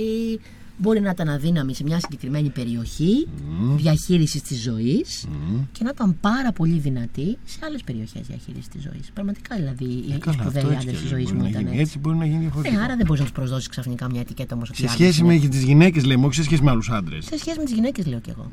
Για πες. Είμαι πολύ πιο υπέρ των αντρών τελικά. Μα κι εγώ είμαι πιο υπέρ των αντρών. Δεν το βλέπω. Εσύ τα θυματοποιείς τα πράγματα. Αλλά σου λέω ποια είναι η πραγματικότητα. Δεν είστε τόσο θύματα. Δεν είπα ότι είμαστε θύματα. Είπα ότι είμαστε αδύναμοι. Είμαστε άντρες, αδύναμοι, παύλα, εργάτες. Μα τώρα αυτό δεν είναι θύμα. Σας έχουμε βάλει τα αδύναμα μικρά ανθρωπάκια να δουλεύετε και να είστε εργάτες. Παιδί, αυτά μας είπες. Μέχρι πια δεν πολεμούσαν μόνο οι άντρες και σκοτωνόντουσαν. Αυτό τι είναι, απόδειξη. Απόδειξη είναι βέβαια. Σας είχαμε για ξέκαμα, δηλαδή. Τους βάζανε και τους άλλες γυναίκες καθόντουσαν κάτω, καθόντουσαν και πηγαίναν οι άλλοι, σκοτωνόντουσαν. Γιατί δεν πηγαίναν και οι γυναίκες? Ο φεμινισμός σας έβγαλε από αυτή τη μαλακία όλοι. Δηλαδή, σας έβαλε να κάνετε χειρότερα πράγματα, κατάλαβες. Αυτό είναι. Παναγία μου, τι ακούω. Βέβαια. Τα αγόρια μου. Πρέπει να αρχίσω να σκέφτομαι τα αγόρια μου. Βέβαια πρέπει να τα σκέφτεσαι τα αγόρια. Τα σκέφτομαι συνέχεια. Ναι, πρέπει να καταλάβουν περί τίνος πρόκειται. Δηλαδή, να καταλάβουν, να συνειδητοποιήσουν ότι είναι μια χαμένη ιστορία. Και τι να κάνουν, αλλαγή φίλου τώρα? Όχι, εγώ δεν λέω να γίνουν γυναίκες. Αλλά να συνειδητοποιήσουν ότι οι άντρες είμαστε θύματα αυτού του πράγματος. Και ο μόνος τρόπος που μας κάνει και δεν μας έχετε με ένα κολάρο και να φαίνεται και με αλυσίδες και να μας σερνάτε αυτό είναι η κάβλα. Τώρα φτάσαμε στο Σοφίλοκα. Βέβαια. Αν δεν υπήρχε η κάβλα, θα ήμασταν. Δεν σας κάναμε τίποτα πια. Δεν σας ήμασταν και για τίποτα. Είναι το μόνο πράγμα που εσείς οι γυναίκες δεν έχετε. Δηλαδή, σκέφτεστε, εντάξει, μαζί σου είναι και αυτοί οι άνθρωποι. Δεν πειράζει. Επειδή. Τι είναι αυτά που λες. Τρελαίνομαι. Επειδή εντάξει είναι αυτό και έχουν. Δεν θα πω όχι στο ότι το σεξ είναι καλό πράγμα στη ζωή αυτή. Δεν θα πω όχι ότι οι άντρες είναι πάρα πολύ ωραίοι όταν ενδιαφέρονται γι' αυτό. Αλλά δεν νομίζω ότι είναι μόνο αυτό το ζήτημα. Μόνο αυτό είναι που είναι ο μόνος λόγος που εμείς ακόμα δεν ζούμε στο σπιτάκι του σκύλου. Μιχάλη, μετά από αυτά που λες, ελπίζω πραγματικά για σένα να κάνεις ωραίο σεξ. Εγώ? Ναι. Όχι βέβαια, γιατί εγώ ζω στο σπιτάκι του σκύλου. Τι λες τώρα? Εγώ ζω στο σπιτάκι του σκύλου. Τι είναι αυτά που λες, Παναγία μου? Μα αυτή είναι η πραγματικότητα. Τι να κάνουμε, να το κρύψουμε άλλωστε?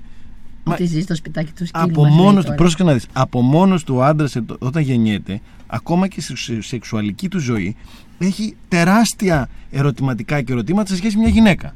Γεννιέται το αγόρι. Και τον έχω ξέρεις εσύ, παιδί μου, έχεις υπάρξει και γυναίκα και ξέρω ότι δεν ρωτούσες τίποτα. Άσε με να σου πω. Γεννιέται το αγόρι, γεννιέται το κορίτσι. Ναι. Γεννιέται το αγόρι και γνωρίζει μια κοπέλα. Ναι. Και λέει, τον έχω μεγάλο, τον έχω μικρό, είναι λεπτός, είναι χοντρός, θα τελειώσω γρήγορα, θα τελειώσω αργά, θα μου σηκωθεί, δεν θα μου σηκωθεί. Μιλάμε εκατοντάδες ερωτήματα. Η γυναίκα λοιπόν κάθεται εκεί και λέει, έχει κάτι να πει. Πλάκα. Λοιπόν, έχει μια αγωνία για αυτό που θα συμβεί. Τι να συμβεί, αν θα δείξω αν έχισα? Δεν ενδιαφέρει κανένα, γιατί μπορεί να το προσποιηθεί, δεν καταλάβει κανένας. Ο άντρας πρέπει να το δείξει. Πρέπει να διατηρήσει πιο πολύ, πρέπει να έχει μεγάλο, πρέπει να έχει μικρό, πρέπει να έχει λεπτό, πρέπει να έχει χοντρό, πρέπει να μπορεί να το κρατάει πιο πολύ ώρα, πρέπει λίγο λιγότερο, πρέπει αυτό. Ενώ η γυναίκα δεν έχει καμία φοβία. Πώς δεν έχει λέμε φοβίες? Για την πρώτη φοβία που έχουν δύο παιδιά. Δεν λέμε τώρα για το μετά αν γίνει αυτό ένα βίτσιο, ένα τέτοιο, ένα γάλα. Ένας άντρας και μια γυναίκα.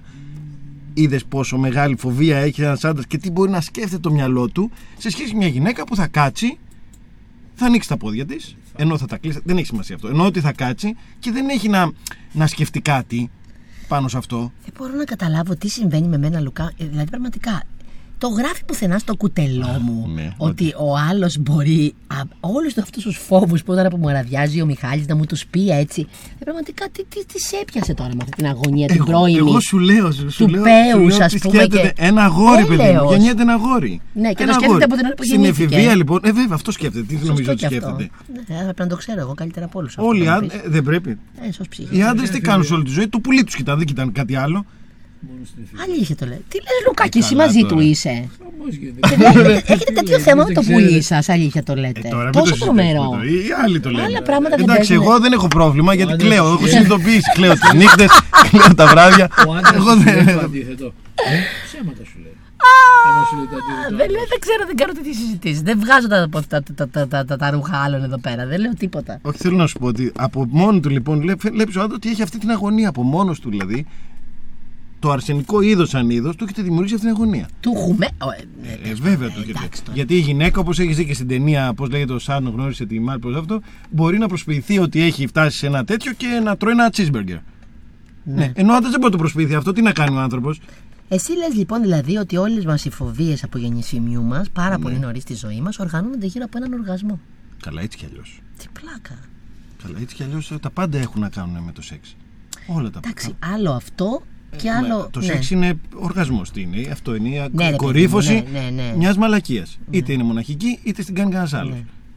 Αυτό είναι δηλαδή. Είσαι και πολύ τώρα. Ισοπεδωτικός ρε εσύ. Καλά τώρα, μην τρελαθούμε τώρα. Αυτή είναι η πραγματικότητα τώρα. Εσείς θέλετε να το δείτε και να βάλετε κι άλλα. Να βάλετε ξερομπαχαρικά, να βάλετε. Πώς το κάναμε, έφερε μια ψυχίατρο στην εκπομπή δηλαδή και τα έχει κάνει το πράγμα, το έχει τραβήξει από την πουλιά. Σεξ και σεξ και πουλιά και. Όχι, μα. Έχει και ρομαντισμό και αγάπη. Μα εγώ δεν λέω ότι δεν έχει όλα αυτά, αλλά όλα αυτά συγκλίνουν σε ένα συγκεκριμένο πράγμα. Να, η γυναίκα ας πούμε που λέει ο Λουκάς αυτό. Εγώ πιστεύω ότι από την αρχή λοιπόν, αν θες να πάμε πάρα πολύ πρωί, αγωνιά αν θα την αγαπήσει κάποιος. Ποιος λέει. Και αυτή την αγκαλιάσει ένας άντρας. Αγωνιά γι' αυτό. Γιατί αμέ. Καλά τώρα. Αυτό είναι μια μυθολογία τώρα. Τι λες τώρα. Η γυναίκα αγωνιά. Φυσικά. Κάτι του συμβαίνει και τα έχει ισοπεδώσει όλα. Ναι, εμένα μου συμβαίνει. Όχι, εγώ είπαμε κλαίω τα βρεάλια. Και δεν μπορεί να δεχτείς το κάτω-κάτω και μια εξομολόγηση δική μου ότι να, ας πούμε, μια αγωνία ρε άνθρωπε. Αν σε αγκαλιάσει.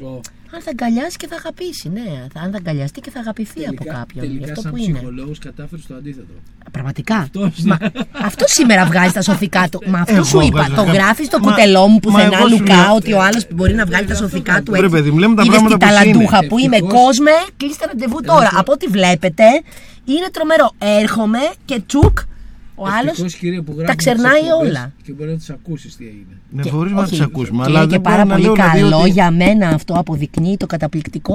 Χωρίς να προσπαθώ καν, Λουκά, συμβαίνει αυτό έτσι. Λοιπόν, μισό λεπτό. Να, εδώ μου λέει κάποιος ότι υπάρχει το συναίσθημα. Ναι, φυσικά υπάρχει και να σου πω και κάτι. Πέρα λοιπόν ότι η γυναίκα ζει με αυτή την αγωνία, υπάρχει ακριβώς αυτή η τρομακτική αγωνία, την οποία τη βλέπεις και στην παθολογία που υπάρχει στην εποχή μας. Επειδή νομίζω. Το ψάχνει πάρα πολύ αυτό μια γυναίκα, όλη αυτή η ιστορία που γίνεται διαστρέβλωση της εικόνας του εαυτού της, του σώματός της. Τι είναι όλες αυτές ρε εσύ, δηλαδή τι να πεις για το μαλλί που αλλάζει 15 χρώματα, για το σώμα που το πλανίζουν, τα φάρμακα που παίρνουν, τους πλαστικούς που πάνε. Όλο αυτό γίνεται γιατί είναι ένα αντικείμενο πόθου η γυναίκα και αγωνιά συνεχώς. Δεν με νοιάζει ποιος το έχει φτιάξει. Και αγωνιά συνεχώς για το κατά πόσο θα αγαπηθεί. Πέρα και μαζί βεβαίως με αυτό. Και πολλές φορές πραγματικά ξεπουλάει το ίδιο της το είναι, έτσι, στο βωμό του να είναι αυτό το λατρεμένο και αντικείμενο, ας πούμε, του πόθου. Δηλαδή, τι κατάντια είναι αυτή, άμα γυρίσεις γύρω σου, τι έχουν κάνει τα καημένα τα κοριτσάκια, ας πούμε, στον εαυτό τους. Βάλαμε τα χεράκια μας και βάλαμε τα ματάκια μας, έτσι. Αυτό συμβαίνει και στα αγοράκια όμως. Δηλαδή, εντάξει τώρα. Δηλαδή, ένα λεπτό. Την κατάσταση που βλέπεις με τις γυναίκες. Εντάξει, τη βλέπεις και με τους άντρες, εννοείται. Έχουν εννοείται και αυτή η αγωνία με το σώμα τους, με εκείνο με τ' άλλο. Αλλά ρε φίλε, συγγνώμη, η ανορεξία χτυπάει τις γυναίκες. Δεν χτυπάει τους άντρες. Η ανορεξία είναι ένα πράγμα που δημιουργήθηκε τώρα. Το τελευταία 100 χρόνια. Πριν οι γυναίκες τα τελευταία 100 χρόνια δημιουργηθήκανε. Εντάξει, τι να σου πω τώρα. Δεν ξέρω και για τους άντρες αν είχαν τις ίδιες αγωνίες. Υπήρχε ανορεξία πριν τα 100 χρόνια. Δεν υπήρχε. Ο φόβος αυτός που σου είπα ήταν πάντα. Πάντα όμως η γυναίκα ήταν αντικείμενο πόθου, Μιχάλη, και πάντα γινόταν. Αντικείμενο πόθου. Δεν πουλιόντουσαν οι γυναίκες στους άντρες, στους γαμπρούς. Δεν δινόντουσαν τα κορίτσια να ζήσουν την υπόλοιπη ζωή τους δίπλα σε έναν άντρα που δεν ξέρανε, γουρούνι στο σακί, ποιος ήταν, τι είναι, πώς είναι. Τι είναι αυτό, δεν έχει μια τέτοια αγωνία λοιπόν. Σαν γυναίκα δεν υπήρχε πάντα η αγωνία με ποιον θα είμαι δίπλα μου, ποιος είναι αυτός που θα με αγκαλιάζει τη νύχτα, με ποιον θα κοιμάμαι δίπλα μου. Ναι και. Τι λίγο είναι αυτό. Μια ζωή έχουμε όλοι. Μια ζωή έχετε εσείς με το πουλί σας που ανησυχείτε, μια ζωή έχουμε και εμείς. Μα εγώ δεν είπα ότι είναι. Λέω η πρώτη φοβία εφηβική που έχει ένας άντρας και μια γυναίκα. Δεν λέω ότι μπορεί να γίνει και πιο μετά. Η πρώτη φοβία εφηβική που έχει μια γυναίκα νομίζω ότι είναι αν θα αγαπηθεί. Και. Δεν την έχει και ο άντρας την διαφοβία. Εκτός από και όλο το άλλο. Δεν μας την είπες αυτή, Λουκά, μας την είπε αυτή, μας είπε μόνο για το πουλί του. Λοιπόν, μην κάνεις τώρα. Το πρώτο πράγμα. Όχι, μα είπα για το πρώτο πράγμα. Όχι, μα είπα για το πρώτο πράγμα. Δεν είπαμε και για τα άλλα όμως. Αναγία βοήθα. Μα συγγνώμη, αυτό είναι το τέρας. Το τέρας αυτό πρέπει να δείξεις. Γιατί άμα πεις τον άλλον ότι είναι μια γυναίκα και λέει. Θέλω να σου πω δηλαδή ότι δεν υπάρχει γυναίκα που να μην μπορεί να την αγκαλιάσει κάποιος. Ενώ ένας άντρας μπορεί να μην υπάρχει γυναίκα που μπορεί να τον αγκαλιάσει. Τι λες τώρα, πού το έβγαλες αυτό? Είναι καλά τώρα. Είσαι καλά. Δεν υπάρχουν άντρες. Θέλω να σου πω ότι η πιο άσχημη γυναίκα, η πιο χάλια, η πιο κακιά, η πιο χαυτά, θα βρεθεί ένας να πάει να την αγκαλιάσει και να της κάνει. Ο άντρας που είναι ο πιο χάλιο, ο πιο χοντρός, ο πιο έτσι, ο πιο... Ναι. Δεν θα βρει ποτέ του γυναίκα να πάει να του κάτσει. Δεν το πιστεύω αυτό. Καλά, πιστεύω ότι υπάρχουν πάρα πολλές μόνες τους γυναίκες. Είσαι καλά τώρα. Μα καταρχήν η πραγματικότητα σου. Υπάρχουν πολλές μόνες τους. Ξέρεις ότι υπάρχουν περισσότερες μόνες τους γυναίκες από ότι μόνοι τους άντρες, έτσι. Τι εννοείς μόνοι τους? Μόνες τους στη ζωή, να έχουν μείνει. Εγώ ξέρω ότι είναι 3 άντρες, πόσο λέει Λουκά? Αντιστοιχούν 10, πόσες αντιστοιχούν 4 γυναίκες. Πόσο? 5-6 γυναίκες. Γι' αυτό μάλλον τελικά είναι και πολλές μόνες τους. Ναι, εντάξει. Αλλά... Κάποιος γαμάει τη μερίδα μου. 5 γυναίκες σαν έναν άντρα, λέει. Εγώ έχω μία. Τι πλάκα. Λοιπόν, θέλω να πω ότι το τέρας μας σε σχέση με όλο αυτό δεν μας αφήνει να δούμε ποιος από τους δύο είναι ο πιο ισχυρός τελικά. Εγώ έχω να σου πω λοιπόν σαν ψυχίατρος και να πάρει τη συμβουλή μου πάρα πολύ σοβαρά. Σαν σκηνοθέτης, θέλω να το πεις. Σαν σκηνοθέτης δεν ξέρω, πρέπει να κάνω ένα δρόμενο. Αλλά ναι. Ότι δεν ξέρω τι σε εξυπηρετεί και πρέπει να το ψάξεις πάρα πολύ σοβαρά. Αυτή η τακτοποίηση μέσα σου του αδύναμου άντρα και της γυναίκας με το λουράκι που τον σέρνει και τον βάζει το σπιτάκι του σκύλου. Σε κάτι σε εξυπηρετεί. Σε τι θα το βρεις μόνο σου? Πραγματικά δεν θέλω να τα ακούσω απόψε, κουράστηκα ήδη. Δεν με πλήρωσες κιόλας. Μα εγώ σου λέω μένω στο σπιτάκι του σκύλου. Το είπαμε αυτό. Και κλαίω τις νύχτες. Τι έχουμε πάθει. Δεν έχουμε και σκύλο. Ναι, αλλά γιατί μένεις ρε φίλε στο σπιτάκι του σκύλου? Θα σου αρέσει άραγε? Είπα ότι δεν μου αρέσει. Σε κάποια στιγμή από όλα αυτά. Όχι, είπα ότι το έχω δεχτεί και μένω στο σπιτάκι του σκύλου. Και είσαι και πολύ ευχαριστημένος. Καλά, δεν το συζητώ. Σουίτα το βλέπω. Δεν το συζητώ. Κοίταξε τώρα, αν το σπιτάκι του σκύλου είναι καμιά σουίτα με τα μετάξια σου και τα αυτά σου, συγγνώμη, και εγώ να μένω εκεί τότε. Δεν υπάρχει κανένα πρόβλημα. Αν δεις το δωματιό μου εμένα στο σπίτι που ζούμε, ας πούμε. Τριμωχτήκαμε κι εμείς κάπου στη γωνία. Αυτό σου λέω δηλαδή. Μαζί σε ένα σπίτι με 4 στήσεις. Παναγία μου, το είπες τώρα. Τώρα να φανταστώ τώρα ότι και ο Μάριος 6,5 χρονών με απειλεί με τη στήση του. Πραγματικά δηλαδή. 4 στήσεις, ας πούμε, με 4 στήσεις. Είναι τρομερό δηλαδή. Νιώθω τώρα πραγματικά δοξασμένη. Είναι τρομερό πράγμα αυτό. Δεν είναι? Είδες τι κάνει, τι δοξάζει μία γυναίκα μέσα σε ένα σπίτι? Δεν το συζητώ. Εγώ τους λατρεύω τους άντρες. Και δεν τους θεωρώ έτσι όπως τους θεωρείς εσύ. Σπιτώνω 4 άντρες. Φοβερό. Είδες. Ναι. Έχω λάμψει. Είδες πως έγινες βασίλισσα. Είδες. Και εγώ βασίλισσα. Και βάλω λίγο μουσική και μετά θα κλείσουμε.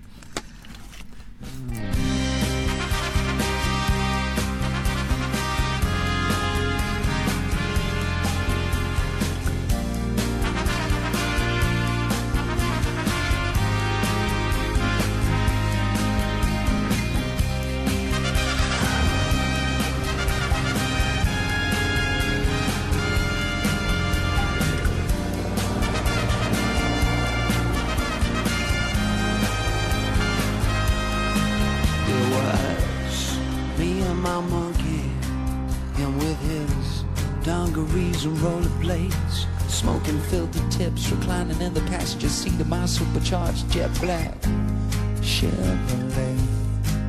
He had the soft top down. He liked the wind in his face. He said, son, you ever been to Vegas? I said, no. He said, that's where we're gonna go. You need a change of pace. When we hit the strip with all the wedding chapels and the neon signs, he said, I left my wallet in El Segundo and proceeded to take $2,000 of mine. We made tracks to the Mandalay Bay Hotel. Asked the bellboy if he'd take me and my monkey as well. He looked in the passenger seat of my car, oh, with a smile he said, if your monkey's got that kind of money, sir, then we've got a monkey bed. Me and my monkey, with a dream and a gun. I'm hoping my monkey don't point that gun at anyone.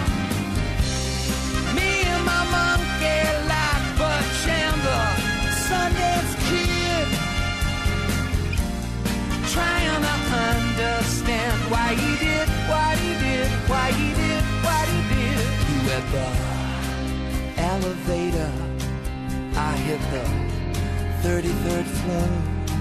We had a room up top with a panoramic view. It was like nothing you'd ever seen before. You went to sleep in the B-Day, and when he awoke, he ran his little monkey fingers through the yellow pages, called up escort services and ordered some okey-doke.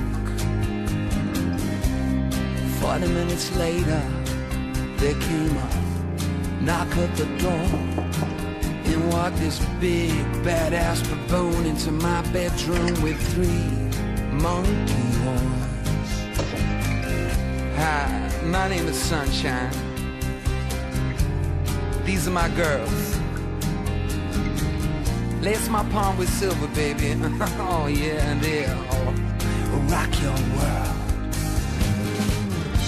So I'll watch pay-per-view and polish my shoes and my gun. Sticking on Kurt Cobain, sing about lithium.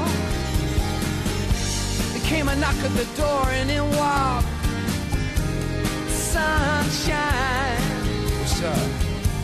You better get your ass in here, boy. Your monkey's having too much of a good time. My monkey drove in search of the sun. Me and my monkey don't point their gun at anyone. Me and my monkey like Billy the Kid, trying to understand why he did, why he did, why he did, why he did.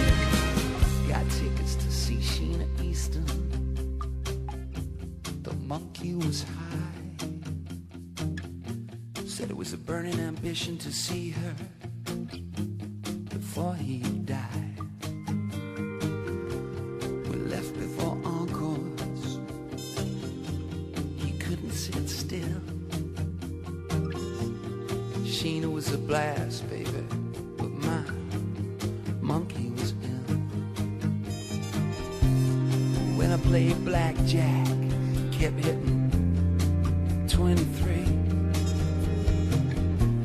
Couldn't help but notice this Mexican just staring at me. But wasn't my monkey? I couldn't be sure. It's not like you never seen a monkey in rollerblades and dungarees before. Now don't test my patience, cause we're not about to run. That's a badass monkey boy, and he's packing a gun. My name is Rodriguez, he says, with death in his eye. I've been chasing you for a long time, amigos, and now your monkey is gonna die.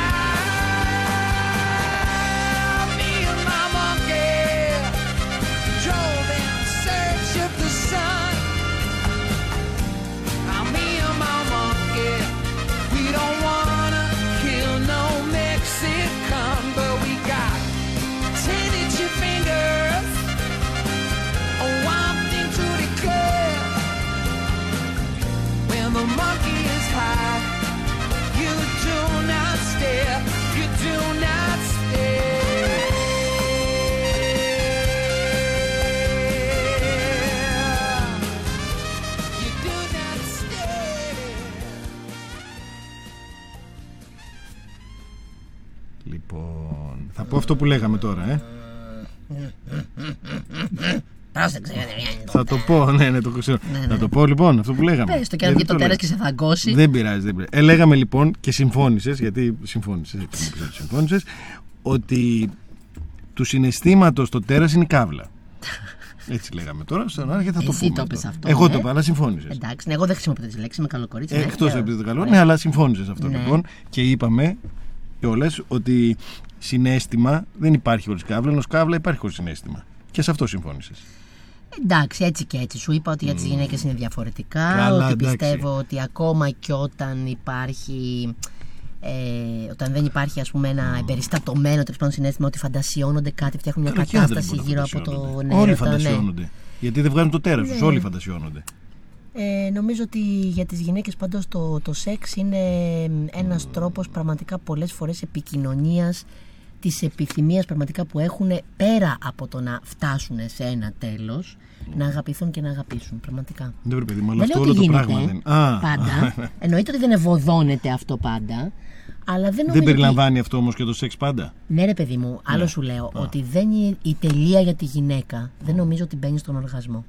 Κατάλαβες, νομίζω ότι η τελεία για τη γυναίκα μπαίνει στο συνοδό υπόλοιπο πράγμα μαζί με αυτό. Καλά, εγώ νομίζω ότι αυτό είναι ένα μύθος. Αυτό είναι πάντα γίνεται. Εντάξει, κοιτάξτε, δεν το ξέρουμε ποτέ, γιατί δεν μπορούμε να κάνουμε interview τα εκατομμύρια γυναίκες όλου του κόσμου. Καλά, ναι. Αλλά εντάξει, το συζητάμε προφανώς ο καθένας από την εμπειρία. Εγώ που έχω ακούσει κάποτε, ήμουνα σε. Τότε που ακόμα τα τηλέφωνα ήταν αναλογικά και έμενα σε έναν άλλο. Δεν έμενα στο Μέτσα, έμενα κάπου αλλού. Και μπερδευόντουσαν οι γραμμές. Ναι, το θυμάμαι την εποχή εκείνη, έχεις δίκιο. Ναι, πολλά. Μπερδευόντουσαν οι γραμμές και μπορεί να άκουγες τον απέναντι, τον δίπλα. Λοιπόν, έμπαινα πάντα, όπως και εκείνη θα άκουγες, σε μια γυναίκα. Ναι. Λοιπόν, το τι έχω ακούσει να συζητάνε δύο γυναίκες μεταξύ τους για άντρες. Ναι. Δεν έχει πιστέψει το μυαλό μου ότι μπορεί δύο γυναίκες να ζητάνε αυτά τα πράγματα με τόσο λεπτομέρεια, σε τόσο μεγάλο βαθμό, με κλάματα, δεν έχει σημασία, που ούτε κατά διάνοια δύο άντρες το έχουν πει μεταξύ τους. Ούτε δηλαδή το μυαλό τους δεν έχει φτάσει σε αυτό το πράγμα. Να το μοιραστούν. Αυτό λέω. Ναι, να πούνε πράγματα. Όχι, για τα πράγματα που μπορεί να συζητάνε δύο γυναίκες μεταξύ τους, σε σχέση με δύο άντρες να συζητάνε μεταξύ τους. Για γυναίκες ή γυναίκες για άντρες. Καλά, ρε φίλε, οι άντρες να συζητάνε έως έτσι κι αλλιώς. Και μεταξύ τους και ξεμεταξύ τους τίποτα. Υποτίθεται είστε καλύτεροι φίλοι, κολλητοί, ας πούμε, και άντε σε μια δυσκολία να πείτε δύο κουβέντες. Κατά τα άλλα, το μπεκεί ψιλοκομμένο. Δηλαδή, και ποια αν κέρδισε ο Παναθηναϊκός και τι έκανες στη δουλειά σου και τι έγινε με τα πολιτικά και πού θα πάμε για μπάνιο. Δηλαδή, εντάξει, και πώς θα πας στη δουλειά και αυτά. Δεν έχω ακούσει και κανέναν άντρα να βγάλει τα σοψυχά του με το φίλο του.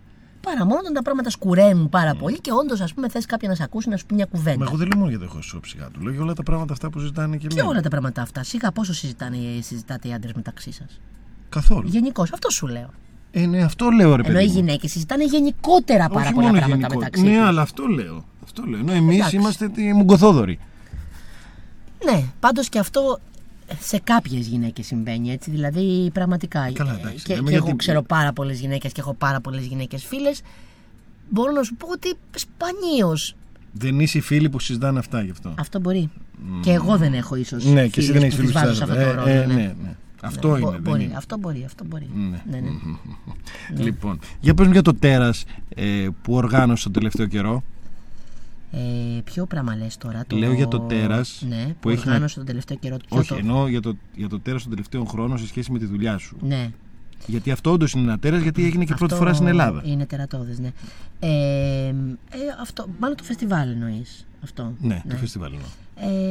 Το φεστιβάλ λοιπόν εφηβικού θεάτρου που ήταν μια ιδέα πριν από πόσα, 5 χρόνια. 5 χρόνια πάνε, το πρώτο. Πολύ συγκινητικό να το θυμάμαι πως, ξέρεις, από τα παιδιά που παρακολουθούσαν τις παραστάσεις εφηβικού θεάτρου προέκυψε μια ανάγκη να φτιάξουν και δικές τους παραστάσεις, γιατί τότε, ας πούμε, δεν είχαμε πολλά κείμενα που να μιλάνε για την καθημερινότητά τους και λένε γιατί δεν φτιάχνουμε ιστορίες για μας.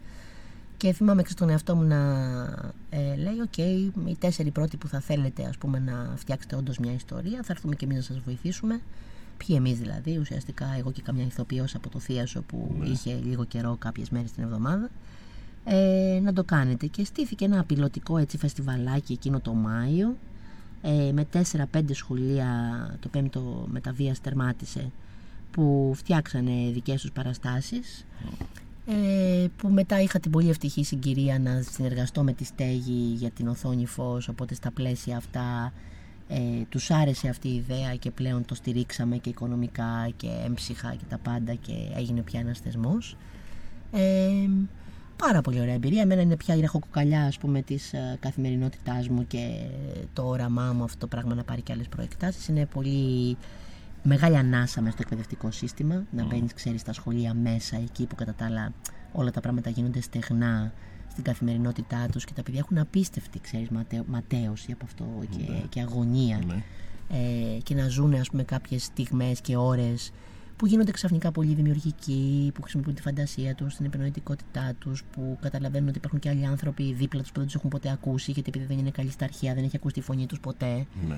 Αλλά ξαφνικά λάμπουν και δείχνουν να κάνουν πράγματα ομαδικά, ενώ το σχολείο, ας πούμε, συνεχώς προωθεί την ατομική, η ατομικότητα και το performance και όλο αυτό που είναι το ακαδημαϊκό performance, που είναι τραγικό, δηλαδή το ότι πηγαίνουμε σχολείο ουσιαστικά για να μάθουμε πώς να διακρινόμαστε σε σχέση με τους άλλους. Και όποιος πει το αντίθετο λέει ψέματα απλά. Ακόμα και στις οικογένειες μέσα αυτό άθελά τους καλλιεργείται. Οπότε όλα αυτά τα πράγματα για μένα είναι τρομερά συγκινητικό ότι είναι μια παρέμβαση που αν με τι άλλο ελπίζω να μπορέσουν να μπορέσει να τους... να ανακαλύψουν τα τέρατα μέσα τους, δηλαδή να ανακαλύψουν ότι μπορούν αυτό το πράγμα στη ζωή να το αναπαράγουν, είτε γίνουν καλλιτέχνες, είτε γίνουν γιατροί, είτε σφουγγαρίσουν πατώματα, είτε κάνουν ράδιο. Να ζήσουν με το τέρας τους μέσα από αυτό. Να ζήσουν, ναι, με μια δύναμη, να αλλάζουν το περιβάλλον τους, να παρεμβαίνουν σε αυτό, να συνεργάζονται με τους άλλους ανθρώπους. Δηλαδή δεν έχω, μπορώ τώρα να μιλάμε πολλές εκπομπές για το πόσο ικανοποιημένη και ευχαριστημένη είμαι με αυτή τη δουλειά. Και ναι, αλλά είναι και τα παιδιά, έτσι. Και όλοι αυτοί που το βλέπουν αυτό. Πάρα πολύ. Είναι κάθε χρόνο μια υπέροχη εμπειρία. Δεν, ξέρεις, σταματάει, πώς να σου πω, σταματάει βέβαια στο ότι είναι οι ατομικές ιστορίες και η εξέλιξη και η πορεία βέβαια 150 παιδιών, δηλαδή. Κάθε χρόνο συμμετέχουν περίπου 130 με 150 παιδιά. Δεν είναι λίγο αυτό όμως. Ναι, δεν είναι λίγο και κυρίως νομίζω ότι είναι πια και μια συμφιλίωση με το δικό μου τέρας μέσα μου. Έτσι, αυτό όλο, γιατί είμαι άπλιστος άνθρωπος και βουλημικός και τα θέλω όλα. Αυτό είναι το τέρας ουσιαστικά. Αλλά είναι μια συμφιλίωση για μένα ότι ξέρεις τελικά θα φέρεις μια αλλαγή και θα έχεις ένα αποτύπωμα εκεί που κατουράς. Παραπάνω δεν μπορείς να κάνεις. Και ούτε και χρειάζεται ίσως. Αν ο καθένας έκανε τελικά κάτι που αγαπάει και αυτό εκεί που κατουράει, ας πούμε, θα φτάνε πιθανά. Γιατί ξέρεις, λιμνούλα, θα κάναμε κάτι καλύτερο. Ακριβώς. Με τη μυρωδιά είναι το θέμα. Οπότε εγώ συμφιλιώθηκα πολύ με αυτό. Δηλαδή με έχει βοηθήσει πολύ αυτή η δουλειά να πω ότι ξέρεις, αυτό μπορώ να κάνω και μέχρι εκεί που το κάνω. Αυτοί οι 150 νέοι άνθρωποι πάει πάρα πολύ καλά. Ξέρεις τι είναι σημαντικό σε αυτό που κάνεις? Είναι ότι η μόνη λύση για να δουν οι άνθρωποι το τέρας τους και για να πάνε τα πράγματα διαφορετικά, ενώ να πάνε καλύτερα στον τόπο, όχι μόνο σας, οποιονδήποτε τόπο, είναι να εκπαιδεύσεις νέους ανθρώπους να βλέπουν το τέρας τους. Εννοείται. Και αυτό κάνεις αυτή, καταλαβαίνω. Δεν είναι να μάθω εγώ τώρα το πώς μπορώ να κάνω. Κοίτα, και σε εκπαιδεύουν και αυτοί. Δηλαδή, αυτό είναι όμως πολύ σημαντικό. Δηλαδή, αυτή η ιστορία πραγματικά και εμάς μας κρατάει σε μια τρομερή εγρήγορση για τα πράγματα. Συνεχώς προκαλούμε τους εαυτούς μας τα παιδιά. Δεν μπορείς να τα κοροϊδέψεις, δεν μπορείς να πας με έτοιμες λύσεις, δεν μπορείς να πας και να είσαι ψεύτικος. Και εμάς μας κάνει καλύτερους. Δηλαδή, τελικά ξέρεις, υπάρχει ένας λόγος που δεν δίνουμε σημασία στους έφηβους. Γιατί όντως αυτή η κοινωνία και αυτός ο πολιτισμός δεν δίνει σημασία στους έφηβους. Πρώτον, δεν τους δίνει σημασία γιατί δεν είναι πελάτες. Δεν έχουν χρήματα να πληρώσουν. Αυτό είναι ένα. Το άλλο όμως είναι ότι αν δώσεις πολύ σημασία, πραγματικά μπορεί να σοκαριστείς με το πώς έχεις καταντήσει. Δηλαδή, αν δώσεις σημασία και ακούσεις τα όνειρά τους, τα οραματά τους, την κριτική τους και σε στήσουν στον τοίχο όπως έχουν τρομερό ταλέντο να κάνουν, μπορεί, ξέρεις, αν δεν είσαι ευχαριστημένος με αυτό που έφτασες και έκανες, αν ο απολογισμός της ζωής σου δεν είναι ικανοποιητικός, μπορεί να πεις ας το διάλο τι θέλω και ζω. Το συναπάντημα με αυτή τη φόρα αυτής της ηλικίας, αν καταλήξει το συμπέρασμα να είναι ότι εγώ την έχω χάσει και έχω γίνει, ας πούμε, νοθρός, ψεύτικος, ψεύτης στην καθημερινότητά μου. Δεν ερωτεύομαι πια με τον ίδιο τρόπο, δεν ζω με την ίδια φόρα, δεν πιστεύω στα πράγματα με την ίδια αθωότητα, με τον ίδιο ολοκληρωτισμό. Τι θες και ζεις, ας πούμε, να σου πει κάποιος, ρε φίλε, εντάξει, άστο. Είδες που τελικά πρέπει να βγάζουν και εκείνοι και εσύ, και όταν βγάζουν και οι δύο τα τέρατά τους αναγνωρίζουν και βγαίνουν. Εγώ συμφωνώ πάρα πολύ με αυτό και σου λέω ότι νομίζω ότι δηλαδή η θέση που έχει πάρει η εφηβεία και ο τρόπος που την αντιμετωπίζουμε και μιλάμε γι' αυτό έχει πραγματικά βαθιά πολιτικό και βέβαια, επειδή εγώ πάντα πιστεύω ότι όλα είναι ψυχολογία και βαθιές ψυχολογικές βάσεις, ότι γιατί δεν μπορούμε τα παιδιά σε αυτήν την ηλικία να τα αντέξουμε πολλές φορές. Ναι, γιατί πρώτα και κύριο μας θυμίζει και έναν εαυτό που δεν κάναμε εμείς. Εννοείται. Που δεν κρατήσαμε. Αυτό, που δεν τον κάναμε, που δεν τον ζήσαμε. Ναι, ρε παιδί μου, και η ζωή σε εξαναγκάζει σιγά σιγά να τον ξεπουλάς. Ναι. Αλλά όχι, δεν είναι έτσι, ούτε πρέπει να είναι έτσι. Μπορείς ένα κομμάτι του να τον κρατήσεις. Εννοείται ότι δεν μπορεί να παραμείνεις έφηβη και να γίνεις μάνα. Αλλά μπορείς να γίνεις, ξέρεις, η μάνα που έχει τη φόρα για πράγματα. Δηλαδή, εγώ και σήμερα, ας πούμε, είχαμε μια συζήτηση. Και έλεγα ότι, ξέρεις, ελπίζω πραγματικά ακόμα και στην επόμενη 15ετία, ακόμα και στην τελευταία 15ετία της ζωής μου, πάντα να έχω μια διάθεση να ανοίξω καινούριες περιπέτειες και προκλήσεις. Και... μα αυτό είναι πάρα πολύ σημαντικό, όπως και με τον καινούριο χώρο που έχετε φτιάξει είναι πολύ σημαντικό. Ναι, και εκεί θα γίνονται πράγματα. Ξέρεις, σεμινάρια, ναι, τέτοια πράγματα και μακάρι να γίνουν και περισσότερα σιγά σιγά. Γιατί να μην γίνουν. Ναι. Όσο πιο πολλά τέρατα κάνουμε να είναι καλά με τον καθρέφτη τους. Μια κοινωνία τεράτων πας να φτιάξεις. Καλά, δεν το συζητώ. Μακάρι να γίνει μια κοινωνία τεράτων. Θα κάνω ένα έργο λοιπόν που θα λέγεται Κοινωνία Τεράτων. Είναι πολύ ωραία ιδέα. Μήπως το κάνω και εγώ με τα εφηβάκια μου, δεν ξέρω. Είδες. Διαλέξτε ένα τέρας. Ναι. Έτσι θα ξεκινούσε ο πρώτος αυτοσχεδιασμός. Ναι. Σκεφτείτε πώς περπατάει, πώς μιλάει, πώς είναι το σώμα του, τι θέλει να πει. Ορίστε, σου δώσα, είδες, να. Copyright, Μιχάλης Αργυρού. Ναι. Κοινωνία Τεράτων. Θα σε αναφέρουμε στο πρόγραμμα. Έτσι πρέπει. Λοιπόν. Πλάκα είναι πολύ καλό. Δεν είναι. Θα στο αφιερώσω. Μα ξέρεις τι είναι, να βάλεις έφηβους να παίξουν το τέρας που έχουν μέσα τους. Δεν το συζητώ τι μπορεί να βγει. Μα τι αστείευεσαι. Μιλάμε θα κλαίνε με τις ώρες ο κόσμος που τους βλέπει και οι άλλοι που τους. Ή θα παράνε νέσεις. Δεν πειράζει. Έτσι τα πράγματα γίνονται καλά. Ναι. Ευχαριστούμε λοιπόν το τέρας σας. Εγώ ευχαριστώ πάρα πολύ. Πέρασα πάρα πολύ ωραία. Ευχαριστώ που. Μου χρωστάς μια επισκεψούλα. Δεν χρεώνω πολλά. Εντάξει. Στο τέλος, εντάξει. Ναι. Ευχαριστώ πολύ που συνειδητοποίησα ότι είμαι ένα χρόνο μικρότερος από αυτό που νόμιζα. Γι' αυτό και μας χρωστάει, Λούκα. Δεν το συζητώ έτσι. Θα πίστευα εγώ δηλαδή. Κοίτα, τι μπορεί να σου κάνει τελικά ένα ψυχίατρος έτσι. Μπορεί να γυρίσει το χρόνο πίσω, παιδιά. Ολόκληρο χρόνο μιλάμε. Εγώ την Τρίτη θα πίστευα ότι είμαι 49 και είμαι 48. Ελπίζω τα τηλέφωνα στο γραφείο μου Δευτέρα πρωί να μην σταματάνε να χτυπάνε μετά από όλα αυτά. Έτσι. Δηλαδή, ξέρεις τι είναι. Και το χρόνο πίσω γυρνάμε. Κέρδισα ένα χρόνο ζωής από αυτή την εκπομπή. Δεν το συζητώ. Καλά, και είμαι και ένα χρόνο νεότερος για αυτές που ακούν.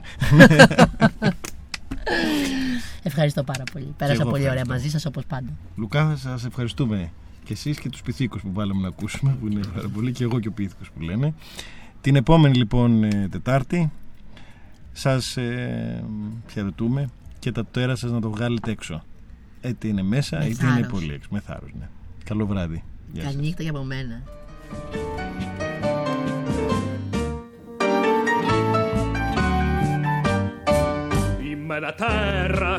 Είμαι ένα τέρας που κατά σύμπτωση έγινε πατέρας και που περνάει τα στερατώδης του ημέρας κάνοντας πράγματα βεβαίως τρομερά. Είμαι ένα τέρας.